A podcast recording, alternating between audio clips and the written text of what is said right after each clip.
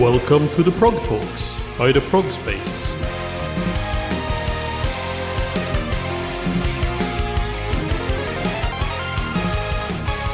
Welcome to the Prog Talks, an interview series by the Prog Space where we will be talking to musicians in all corners of the progressive music scene.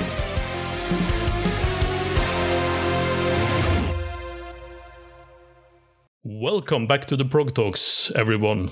Today, another amazing musician with me. This is Vince from Fractal Universe, and we're going to be discussing their upcoming album, The Impassable Horizon. Hi, Vince. Nice to have you on the show. Hello. Thanks for having me. Yeah, when, when we're recording this, the album is still a few weeks out or a little bit out because it's going to be released on the 25th, right? Um, but of course, people have already had the chance to listen to a few of the singles uh, Symmetrical Masquerade and A Clockwork Expectation have been out for a while with videos and everything. How have the response been to these like early teasers uh, for the album? Are you happy with it? Absolutely. We've got really amazing responses so far. A lot of people were excited by the, the saxophone also on the first single. Yeah. And uh, yeah, I haven't read many negative comments so far, although there are always a little bit of, of haters everywhere to be expected. Yeah. But, uh, so far, everything is, uh, is really positive. So I'm yeah, really and. I, and I guess when you you sort of you, the band has since its beginning really been an- evolving and and you know changing its sounds gradually a bit, and and of course you're gonna have people, you know, saying that they prefer the earlier stuff, uh, and and but I how does that affect you? Do you do you care about that or not really? Well, actually, I'm pleased that people still enjoy the previous work. Actually, Yeah. it's a compliment for, for us as a band, I think. And it's great that uh, maybe people have some different favorite songs, favorite records, or, or anything. So I'm quite Yeah. happy if that happens. it's all good then right so so uh, i want to go back to the beginning you know the the start of the band because you know a lot you guys are quite well known but there might be uh, listeners or watchers that don't know you so well. So how and when did the band start out? Can you tell me a little bit about the early history of fractal universe? I believe i read that you've been around since 2013 and i know the first ep uh, boundaries of reality was released in 2015 so, uh, how do you feel about that uh, EP now, looking back at it, and and sort of how did you how did Fractal Universe start? So yeah, the band started out by uh, with just Hugo, the guitar player, and myself. In the beginning, it was just like a project to to play in our bedrooms and stuff. Yeah, Uh, but it became a real band like in late 2014 when we got joined by uh, Clément, the drummer, and Valentin, the bass player. Yeah, And we have we've had the same lineup ever since. And so this first EP, Boundaries of Reality, was kind of a collection of of uh, material I wrote earlier in the like 2012, even 13, 14 years of the band. And um, yeah, so so these songs came together to make the first EP of the band. Um, looking back on it, um, I'm still happy with the the songwriting overall. Um, I think it's a good starting point for the band. What I would change though is the production mostly because it was totally homemade and we didn't have a real drummer on the Yeah. production. It was uh, it was like EZdrummer and stuff. So that I think could have benefited from a major improvement. But apart from that, I think it's what got the band started. And we played a couple really cool shows with that record. And uh, yeah, as I said, this is how Fractal Universe became a real band with the ambition of playing live, of making more releases and everything. So yeah, I can look back fondly on it. exactly. And and you know, I I uh, revisited it today uh, before this interview, listened through the EP, and I. I agree. I think it holds up very well, and it's a, a nice snapshot of where you were when you started out as a band, right? Mm, Totally. Yeah, and and and uh, you know, uh, you mentioned how you guys it was first only you and the the other guitarist, right? So how did you meet up with the rest of the band? How did they get involved in the beginning? Well, uh, Hugo and I have known each other since uh, high school. We attended a lot of shows together. So this is how we met. And then we decided that we had similar music tastes and uh, wanted to, to play together. Yeah. As for the other guys, uh, Valentin and I went to Music Academy International, which is a music college in, uh, in France, Yeah. in Nancy. So we met there and Clément and uh, the rest of us met on some local gigs where we played with our respective bands. And so we had this idea of playing together, but it couldn't happen uh, for like a year or so because then Clément went away for his studies and Valentin went back to uh, his uh, uh, former region. Uh, Exactly. but eventually everything fell into place and we managed to, to, to do this whole band. Yeah, you know that's the age of story, age old story of trying to make things work, and then you know everybody has their commitments, and then at the end you manage to get together and actually do stuff. And and you guys have, like you mentioned, have had the same lineup since, so obviously it's working out well for you. I guess you guys uh, work well together, and and and you know tour well together. You enjoy each other's company. Yeah, we are also very good friends apart from being bandmates. Yeah. And I think that's helps. That helps. and um, and yeah, we have uh, similar goals. I think we're all really wanting to to to see the band grow, to keep make music, and uh, to do as much as we can, basically, to uh, to to make the band evolve. Yeah, you know, uh, I've heard Fractal Universe uh, be described as a tech death metal band uh, by people uh, or mentioned, you know, in articles or whatever. Uh, do you feel comfortable with that description, or how would you yourself categorize the music you're creating? Well, first of all, I don't like the word technical death metal that much because, like, I don't like, uh, I think, um, ranking or rating music by its technicality. I think Yeah. It's good if you are a capable musician, but technique is only ever like tools to create music. And so naming a genre after after that is a bit weird to me. And as for the band more specifically, I would rather say that we fit in maybe progressive death metal or progressive metal. But it's always hard, I think, to to put names and tags on on, on stuff, and uh, it's always going to be a bit reductive, I think.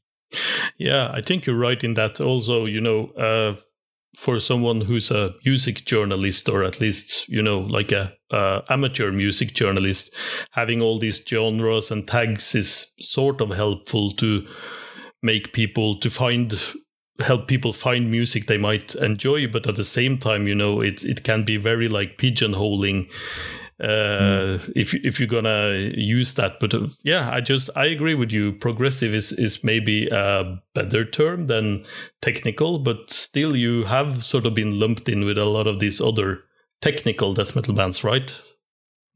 Yeah, that's true. And uh, I think we we've been kind of put in the same box as many death metal bands. Yeah. and uh, that has made us play a lot of shows. For example, with bands like Cannibal Corpse or uh, or that kind of bands, which I think we have less in common than with the progressive metal genre in general. So uh, maybe the, the the the word death metal is not that appropriate after all. Obviously, we have some extreme uh, influences on our music, Yeah. a lot of death metal influences, but uh, it's I think there's more to it, and maybe the the what's more is more important than uh, than the death metal part itself. Yeah, and uh, we're gonna come back to to that, but also, of course, the the vocals, the fact that you're using harsh vocals or growls, I guess, makes people quickly lump you into sort of the death metal box, right?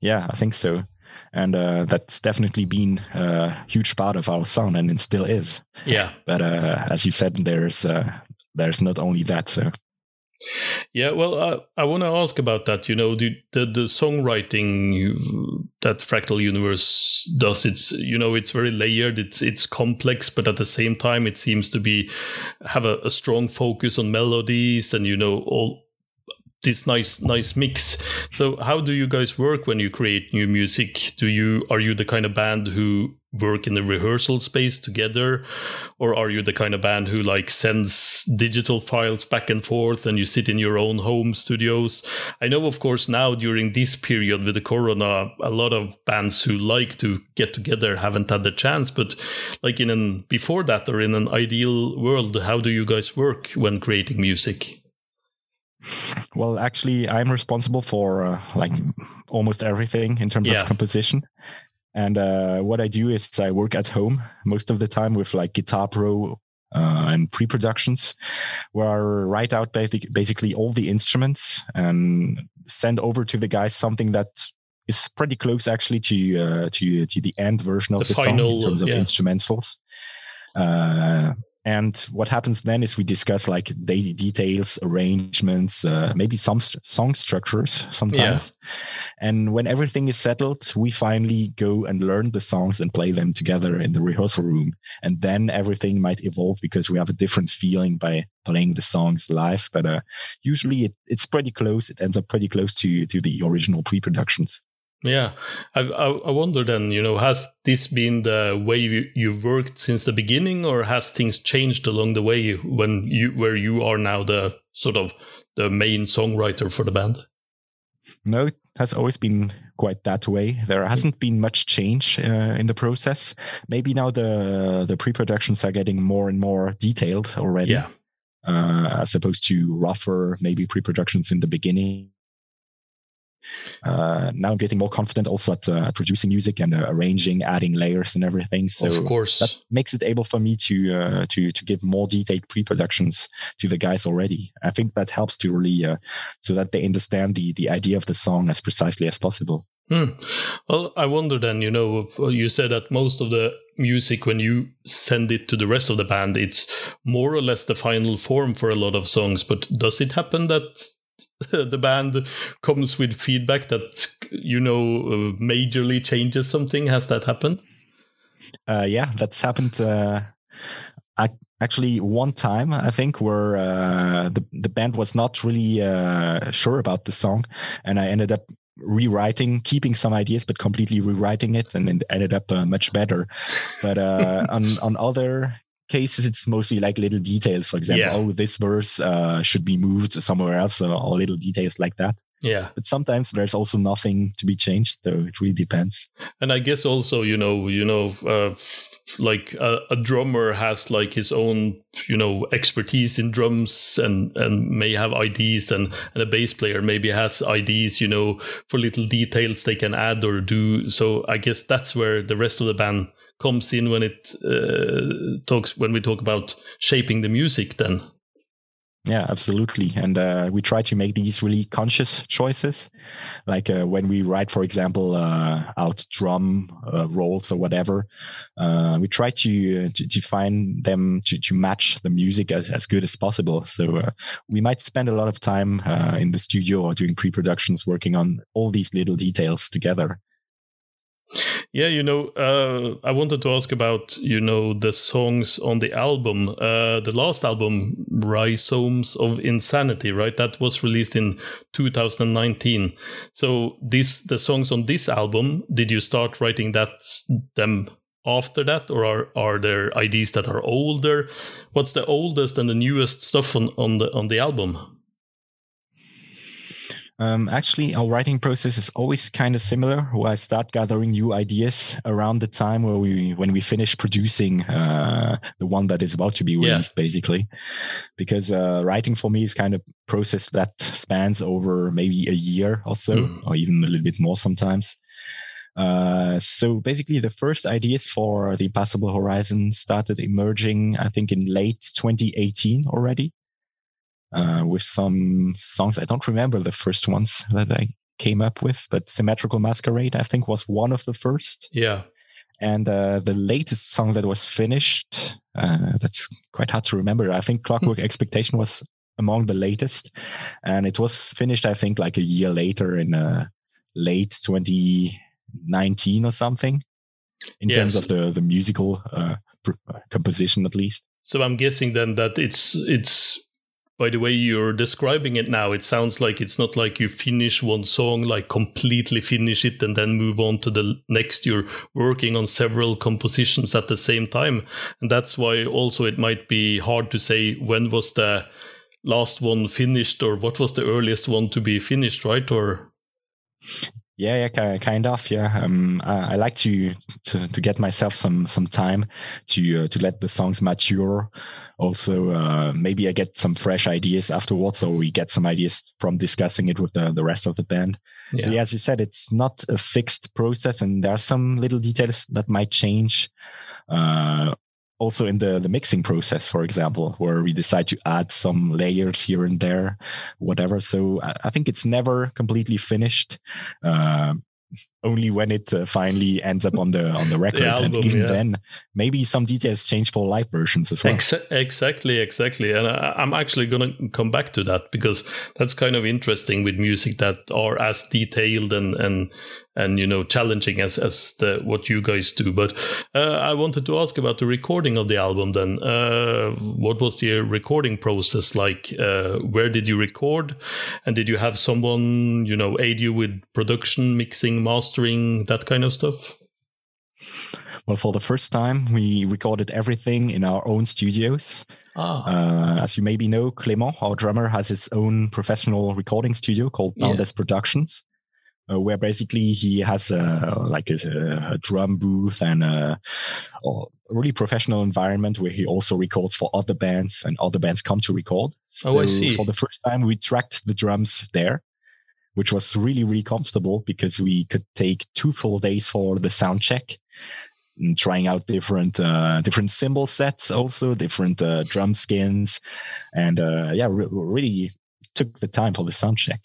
Yeah. And for the rest, we did it also in our own homes, basically. Uh, as you can see be- behind here, this is my little uh, home studio I where see, I track yeah. like the vocals, the guitars, and the saxophone. And uh, as for the the other guys, they did the same at home. Hugo tracked his solos at home, Valentin's bass as well. And uh, then we worked with our um, longtime producer Flavien Morel, who is based uh, in the same area as we are yeah. and who has been producing all our records uh, since the beginning, except for the EP where he only did mastering. Mm. But uh, I think, yeah, it's really comfortable working with him because he knows uh, everything about the band now. He knows what we want, how we operate, and uh, it's very comfortable because I can be with him for the mixing sessions um, to really discuss all the little details together. And that made the whole process from start to finish really comfortable because we are in a perfectly comfortable environment, I think. I think that sounds, you know, that's interesting to me because, of course, uh, the having the luxury of recording from home and you know doing as many takes and as much experimentation as as needed, it must be a nice feeling. And but at the same time, I, I know a lot of bands are doing this now where mo- a lot of the musicians have their ho- own home studios but then they have to go into a studio to record the drums because that setup is a bit more complex for someone to have uh, at home. So it must have been a nice uh, you know like you say experimenting doing the different cymbal sets and everything. That must have been a, a great experience to also have that versatility with the drum recording Absolutely. Because as you said, that's also what we did for previous recordings go to a studio to track the drums yeah. and then track the rest at our own homes. And uh, this time it was, uh, as I said, yeah, we could take as much time as we needed. There was no pressure, no rent no. to pay. So amazing. no time limit for you not seeing your your money run away by the second by any if you want to do something different so i understand and and it's I want to say it's noticeable on the album because it sounds like to the the last detail it sounds like you guys have been thinking about this a lot and you know and uh, so so I I I you know that's that's noticeable that you guys have spent a lot of time on this and that you could do it exactly like you wanted to. You know I, I, we've talked a little bit about the the musical side of of the impassable horizon but i'd love to talk a, a little bit about the themes and the lyrical side because I know that you guys work with an, with an external lyricist for a lot of the lyrics, right? So, can you please tell me a little bit about about that process, about this person who's writing lyrics and Absolutely. So yeah, we work with a close friend of, of mine who's called Arthur Massot. He's a direct um, um, doctor in psychology, so he's really uh, passionate about the, these subjects, mm. and, and um, he really brings something to the table, I think, uh, in terms of, uh, of, of lyrical quality, and he has a very fluid and uh, and poetic way of writing lyrics, I think. And so for that record, uh, it is a concept record that talks about death, basically, and more specifically about how we humans being human beings experience uh, death, the perspective of death, uh, the perspective that our life is finite and uh, that one day it will end, and how, despite that, we manage to give it meaning, be it through spirituality, through art. There are a lot of different ways that people uh, manage to, to, to find to get around that uh, that that thought. Actually, yeah. Yeah, I, I, found that very interesting, and also, you know, the philosophical references to Heidegger, for instance, and mm-hmm. his teachings and thoughts about death and how it sort of colors our entire lives. The fact that we are aware of our own mortality. So, uh, how uh, and and and how do you proceed to bring such a deep concept into the uh, music, into the lyrics, and also does it color the music in a way when you write the music? Mm, actually, it's mostly the other way around. Actually, how our collaboration happens is that uh, I finish the pre-productions we discussed earlier, and I sent over the whole record, basically an instrumental version of it, to Arthur. Ah. And then we discuss themes. We discuss what ideas come to mind when listening to the music and uh, then he really immerses himself in the music and uh, comes up with uh, with his own ideas. We discuss that all together, see how we can basically fit that into a whole concept uh, that has a, like a, a, de- a, development, and we try to make that fit musically and lyrically. And then it's like a lot of back and forth exchanges with uh, details in the lyrics and everything yeah. until everything lines up perfectly, music and lyrics. Yeah, so but, uh, he's yeah, it's he, mostly the musical uh, atmosphere, all the mood in the songs that influences the the lyrical writing ex- later on. Exactly. So he's inspired by you know the the feelings, the emotions, and the the thoughts he gets when listening to the you sort of the instrumental music, right? Yeah, exactly. And for this record in particular. Um, it might be more diverse. Uh, there is a lot more clean singing on it, but I, I still yeah. think it's pretty dark in terms of the, the, the overall mood. There are a lot of mysterious atmospheres and all of that, and I think this uh, fits with the the concept of death so well because death is a big mystery basically, yeah. and uh, it's also like really ambivalent. Yeah, and I, I, think you're touching on something interesting there because, of course, uh, death doesn't only have to do with you know brutality or aggression or whatever. It has a lot to do with melancholy and you know sadness and you know these feelings of loss which isn't necessarily represented by you know something that's fast and brutal or whatever. So in that way i can see what you're saying that the album is more uh, diverse means also that it's more in tune with the uh, theme that you guys ended up on Mm-hmm. But uh, as you said, death is not only uh, something aggressive or brutal. Dark. Yeah, yeah. And uh, and also, I think there is a lot of uh, positiveness to be found in uh, in the idea of death. Maybe not in uh, in the fact of experiencing someone you you know to die or whatever, but uh, in the perspective that our time on earth is basically limited yeah and that we have to to make the best out of it to you know to to, to find meaning to all of that and that's actually a kind of uplifting perspective when you think about it I agree so, uh, that that is a motivation for you, right? To to make the most out of the the time you have here, because yeah. like you said with the team, we we are so aware that it is limited the time. So let's let's make the best the best out of it. You know i, I also want to ask about the co- cover art which i i really love. You know it's quite beautiful in a, a bit of an unsettling way. Um, i was able to find out that the artist is called shad and also i there seem to be some links to the the theme of the album. I seem to see a clock in there and what can you tell me about the artwork yeah, um, first of all, Shad has been the the mastermind behind all our artworks since yeah. the beginning. So it's another long term working relationship. And for this one, yeah, he really drew inspiration from the lyrics and from the music. and he tried in his work to to picture like the the immense diversity of of death, basically all the possible meanings it could have. So you have that uh, that overall shape that is basically like a skull which uh, obviously uh, represents death. Yeah. Then we have the clock. Obviously, you have um, also some little figures uh, that represent uh, the different phases of decaying, basically. And uh, what's very interesting about this artwork as well is that it has a fractal structure. Uh, you can spot ah. some little details. Uh, I think the clock, for example, uh, you can spot it on different positions, getting smaller and smaller. And it's the same thing with the, the different people. You can spot them on different places of the artwork.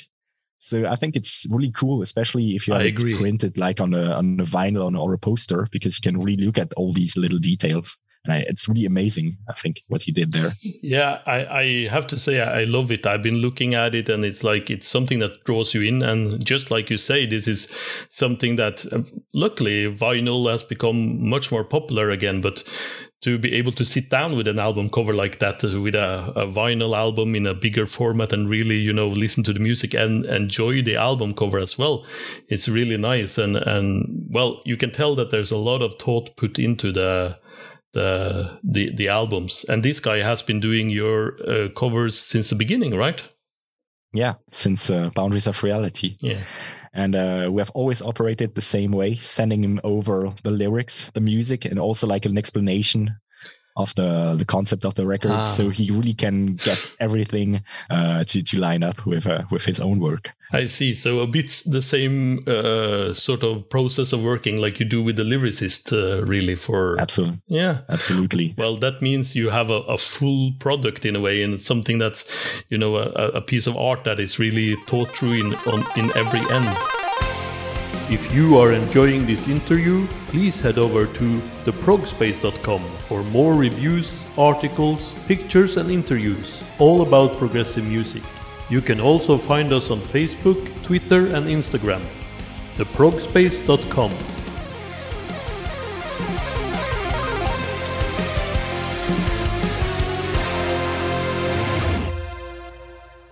You know, I, I, wanted to go back to something you mentioned in the beginning, you know, about the um, you now employing the saxophone on the Impassable Horizon.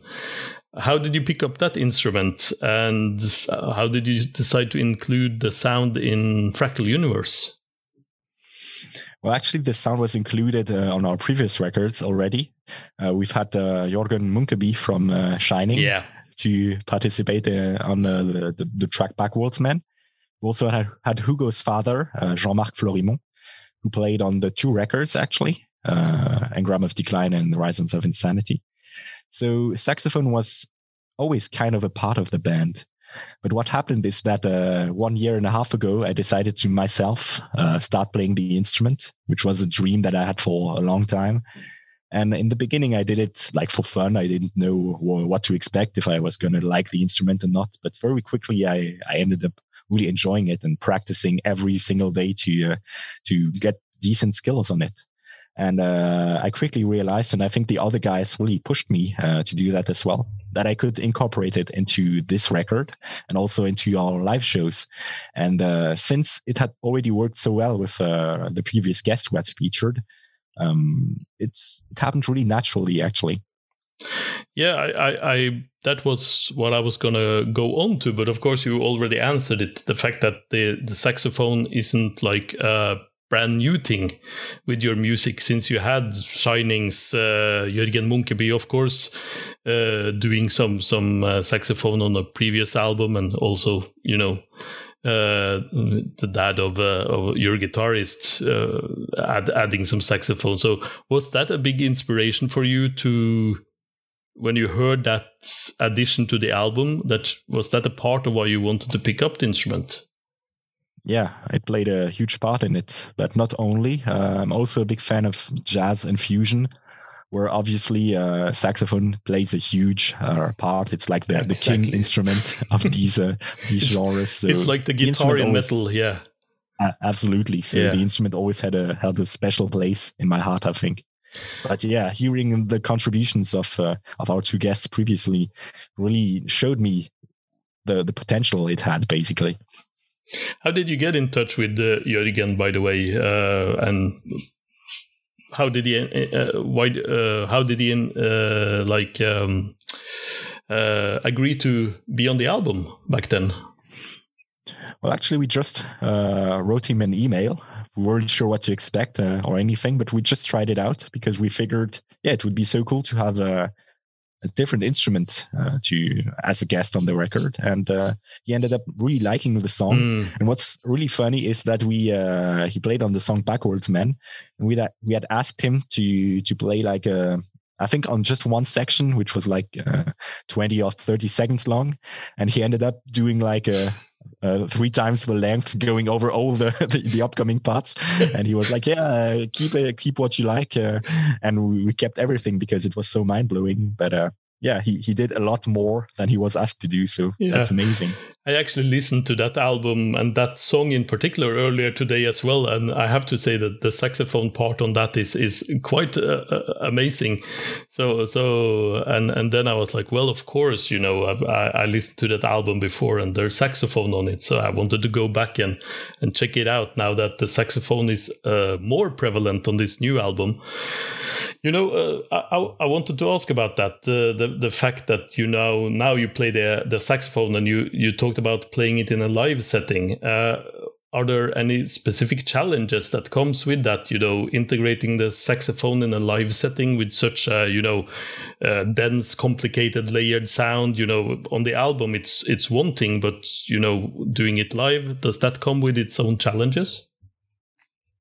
Well, in terms of the sound itself, I don't think it was a particularly big challenge because uh, when I pick up the saxophone, I leave some space because there's only one guitar player left. So in terms of the the whole ah, sound yeah. balance and everything, it's uh, it's it's quite quite well working, I think. Yeah. Uh, now, in terms of the challenges I was facing in the beginning, uh, especially, it was like switching instruments and being in the in the exact right mindset in the in a matter of seconds you know because the the saxophone parts are usually um, like quite short, like 30 seconds ish.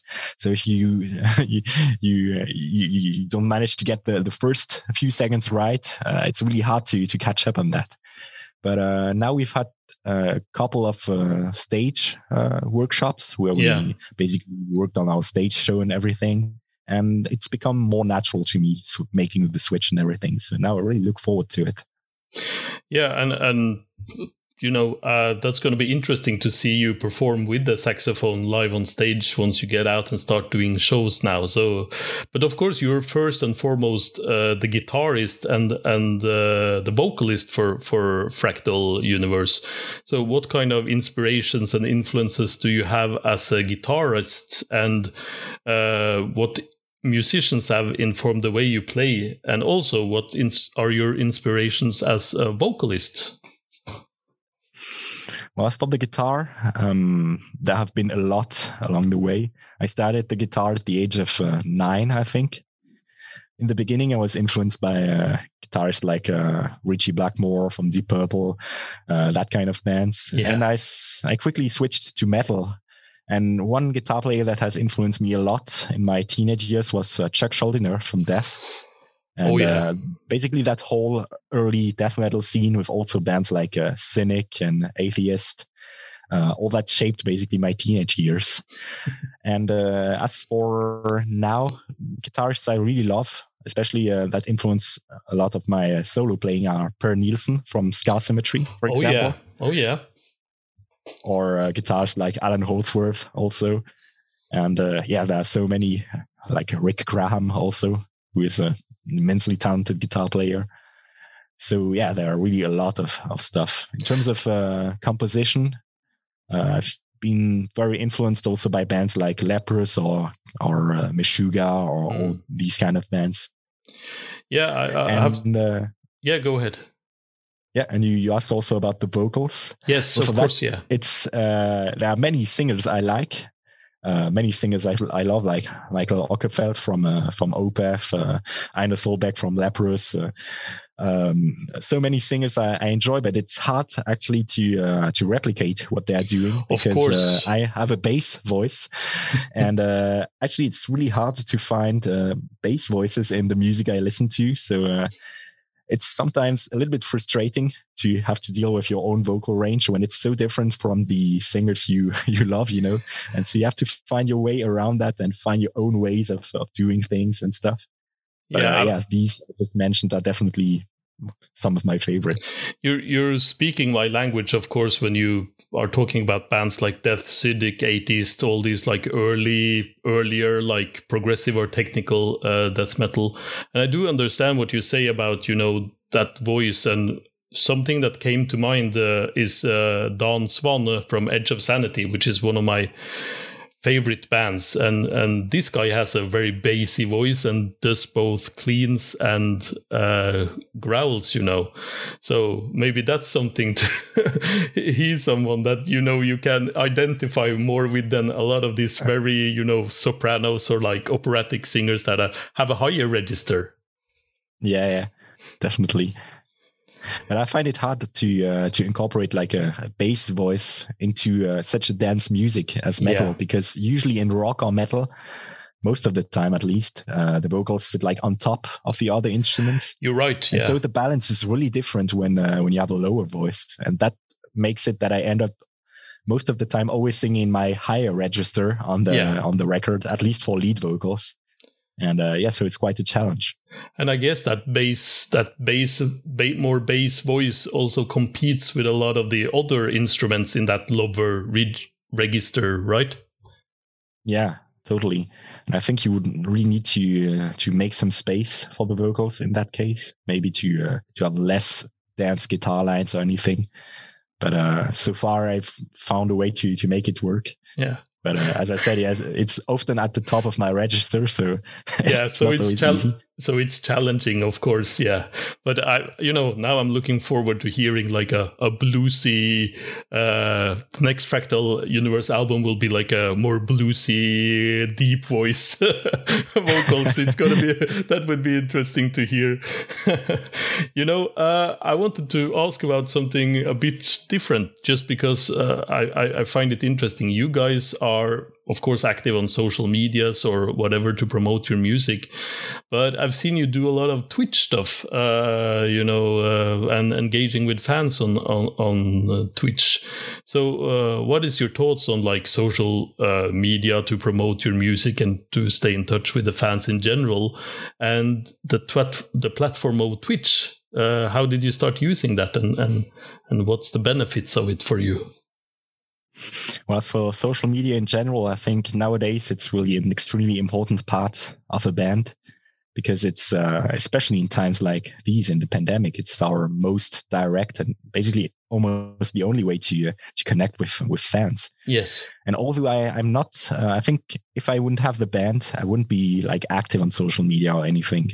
So it's really, I think part of the job of, of having a band. Exactly. And, uh, and as for Twitch, actually, we started this uh, in the very first lockdown last year because uh, we thought it might be a great uh, substitute for live shows and a great way to to remain connected with with people and to exchange with them. Like um, you can interact a lot in the chat, for example. And actually, um, I really enjoyed this and we try to we try to offer like a variety of, of contents also play songs on twitch that we would not be able to fit into a live set or, oh, or something yeah. so that's something really really interesting. You have to to to get the dust off of all of these old songs that you've played live only a couple of times. And uh, yeah it's it's a lot of fun and it's a place for the super fans to like engage with the band right? And and like you say maybe get a taste of those some of those you know songs that you you guys don't perform so often. Absolutely. We have a like a core of super fans following us on, on twitch that are basically there almost every time. And it's i think it it has strengthened our relationship with them even more because of we course. we talk to them on a weekly basis and uh, i think it, it really helps. And i guess also a lot of these people that you have almost made like acquaintances with through your music now through twitch they are going to be there on the front row when you guys go out and play again. Yeah i hope so what's fun is that it uh, again it gathers people from all around the world. So uh, yeah, some people that uh, are on almost every Twitch show uh, have never seen the band live, have never met in person, and yet I have the feeling that I know them. So it's crazy. Well, I, I guess that's uh, something that we, uh, you know, that a lot of bands discovered through the pandemic is that you know the this uh, online presence with doing stuff like Twitch or you putting concerts on YouTube or streaming means that you also reach out to an audience that may not be able to see you guys play live so often or at all if they live in parts of the world where concerts just aren't happening. Yeah, absolutely.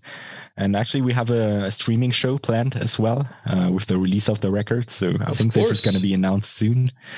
But um, yeah, I think it's uh, it's actually a good addition, and I hope this will uh, not stop after this whole pandemic. Uh, I mean, all these live stream concerts, because as you said, it's an opportunity for people all around the world to to witness some Yeah. kind of a live show, although it's not the same as being in a real concert or anything. But uh, I, I still think it's a nice addition, and I hope this will continue after all of this.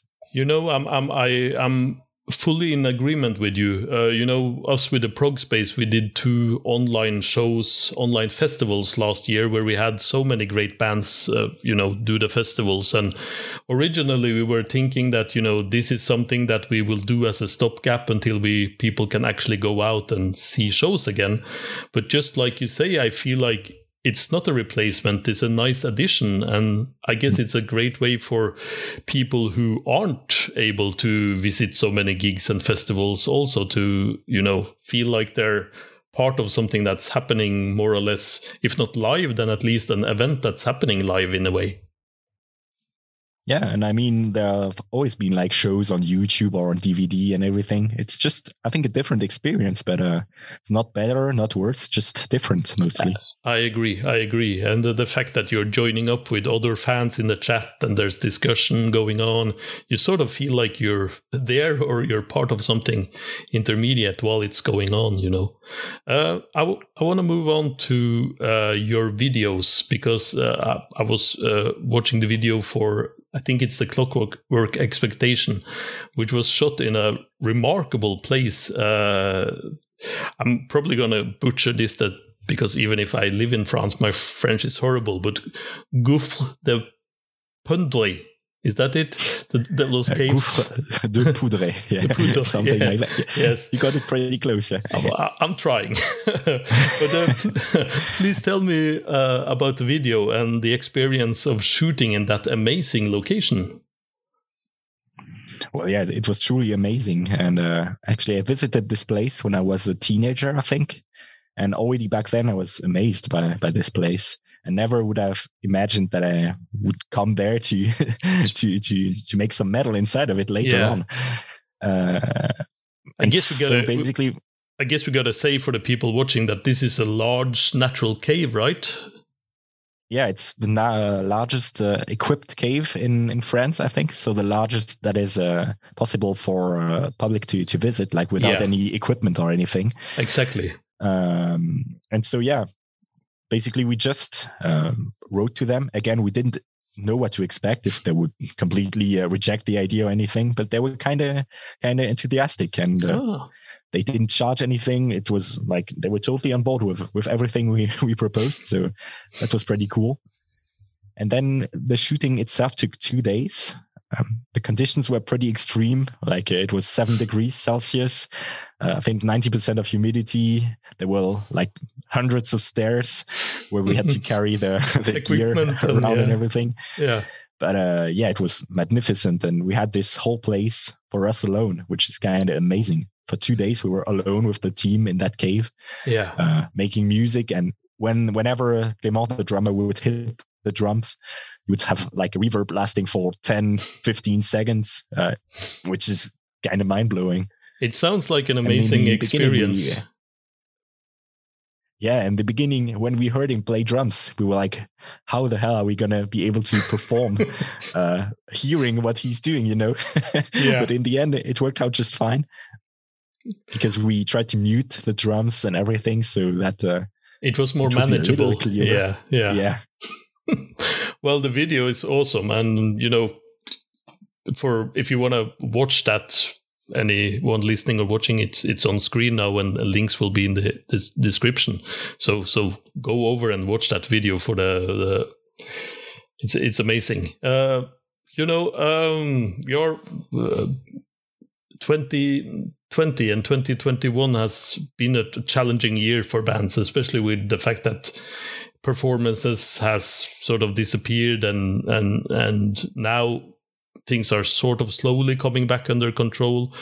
And you mentioned you're going to do a release party but uh, also you did a residence uh, with uh, christian from gojira right? So can you tell me a little bit about that experience and what you guys were working on with him to to bring to the stage so yeah, basically we again just contacted him and he was very keen to to do all of that. I guess it's because all musicians are bored in times like these, and he saw that as a, a great opportunity to uh, to maybe witness a, some kind of a live show and uh, get in the, the feeling of live shows again. So he was really enthusiastic during these uh, three days. I love that. And uh, yeah, the the workflow was perfect. He's a very nice and humble guy um, really down to earth, which was really amazing considering uh, uh, all, all, four of us are big fans of the band. Yeah, of course.